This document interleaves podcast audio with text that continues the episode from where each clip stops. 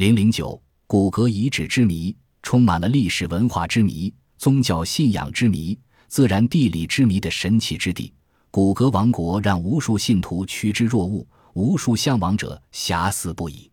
古格王国的消失，使一个具有数百年历史的王国不复存在，使一个融汇着东西方文化精华的文明从此消失。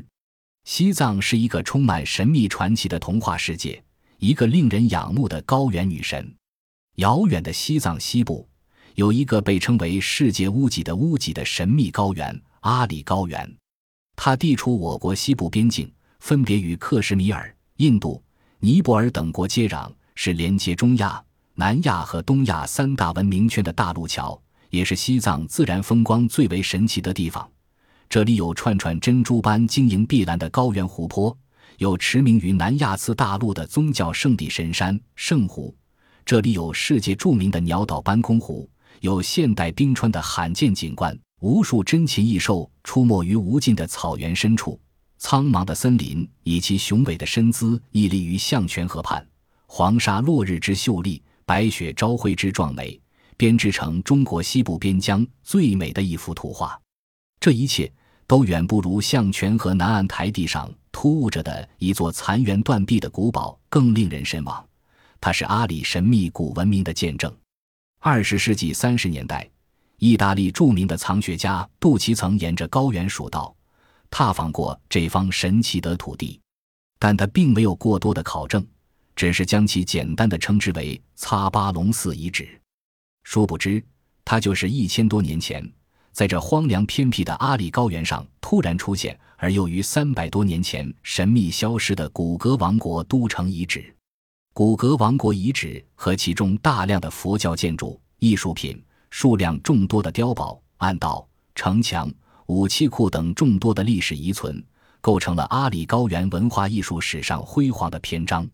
阿里人类活动的历史，至少可以追溯到旧石器时代晚期。谜一样晦暗不明的象雄，是西藏古老文化的发源地之一。在吐蕃王朝建立之前，象雄已是雄踞西藏高原的一个强大的部落联盟。其势力曾达到过波斯和阿拉伯。公元七世纪，象雄被强大起来的吐蕃王国所灭。吐蕃王国的晚期，吐蕃王室内部争权夺利的斗争十分激烈。王室直系后裔吉德尼玛衮在斗争中失败，逃亡到阿里，受到不让土王的礼遇，并被拥戴为王，建立阿里三维和古格王国。古格王国自吉德尼玛衮在阿里建国，分封三子，复兴佛教，迎请印度高僧，整顿教义，在阿里不惜重金修建了许多著名寺院。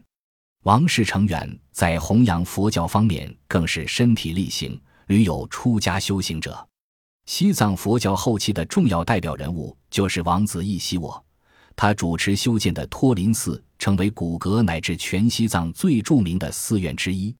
古格王室于藏历火龙年在托林寺举行的火龙年大法会，在藏传佛教的历史上有很大影响。当时印度高僧阿底夏也参加了大法会，大大推动了佛教在西藏的发展。古格王国在西藏的地位也因此日渐提高。古格王室虽然笃信佛教，但一直坚持政教分离、王权至高无上的原则，这在政教合一渐成风气的西藏是较为特别的。然而，元代以来在西藏确立的政教合一的体制，不可能不对古格产生影响。在这种背景下，古格王国的喇嘛集团对政权产生了越来越大的兴趣，其与王室发生矛盾也就不可避免。恰在这时，乔装打扮混入到朝圣的印度香客中的葡萄牙传教士安德拉德等人，经过长途跋涉，终于到达古格王国的首都扎布让。安德拉德庆幸自己的运气真是太好了，因为给国王送上一份厚礼以后，国王不仅允许他在古格传教，而且还赠巨款支持修建教堂。他以为这次确实找到了通向人口众多、地域广阔的未藏地区的门户，因此他在给罗马天主教总会的报告中欣喜地说：“上帝的力量为我们打开了进入该地的大门。”安德拉德的到来。成为古格王室与喇嘛集团矛盾表面化的导火索。古格王室支持传教士的主要目的，就是利用天主教的势力压制喇嘛，巩固王权。王室采取各种办法，大力提倡天主教，因为取得民众的理解支持，不但没有取得成功，反而导致喇嘛集团的暴动。此时，与古格王国同宗的拉达克王国趁机出兵，占领了古格王国，其都城也随之变成一片废墟，结束了相传伯二十八代、长达七百多年的统治。古格王国遗址，确切的说是古格王国的都城遗址。它位于札达县城西十八公里的朗钦藏布的一片高地上，遗址区南北长约一千二百米，东西宽六百余米，总面积七十二万平方米。遗址区内地形极其复杂，沟壑纵横，宛若迷宫，既有平缓的台地，也有陡峭的山崖、幽暗的洞穴。区内高差近二百米。建筑遗址主要分布在象泉河南岸的一座土山上。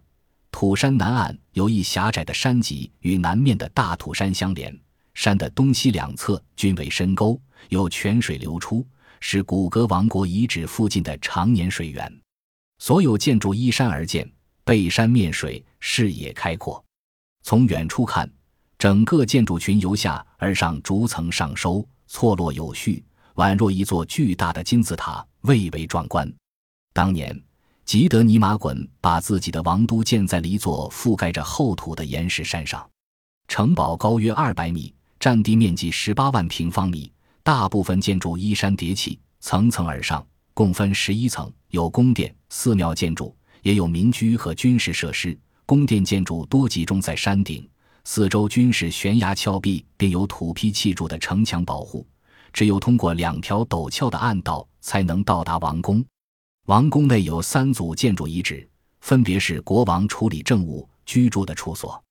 国王和王族的宫室小巧别致，颇具匠心。其西部建有国王东宫，四周环绕有土坯围砌的城墙，一条长达五十米、又窄又陡的渠道可直通其上，真乃一夫当关，万夫莫开。王宫处于整个都城的制高点，居高临下，便于观察全城。利于战时的指挥调动，同时也体现了王权至高无上、君临一切的思想意识。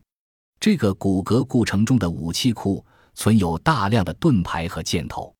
阿里周围曾经建立过不同时期、不同教派的大小寺庙近百座，这些佛教建筑分布在王宫以下山坡的显著位置上，众星捧月般拱卫着王宫。佛教寺院里的壁画、塑像。雕刻乃至建筑艺术都具有西部西藏的独特风格。它不仅融汇了中亚、南亚和西亚古代艺术的神韵，又吸收了中原内地和西藏地区不同的艺术风格，具有很高的历史、科学、艺术价值，是西藏古代文化的精粹，是中华民族文化的瑰宝。山的上下现存寺庙建筑六座，其中以红、白两庙最为辉煌，红白相间。为以土黄色为基调的土山平添了几分色彩。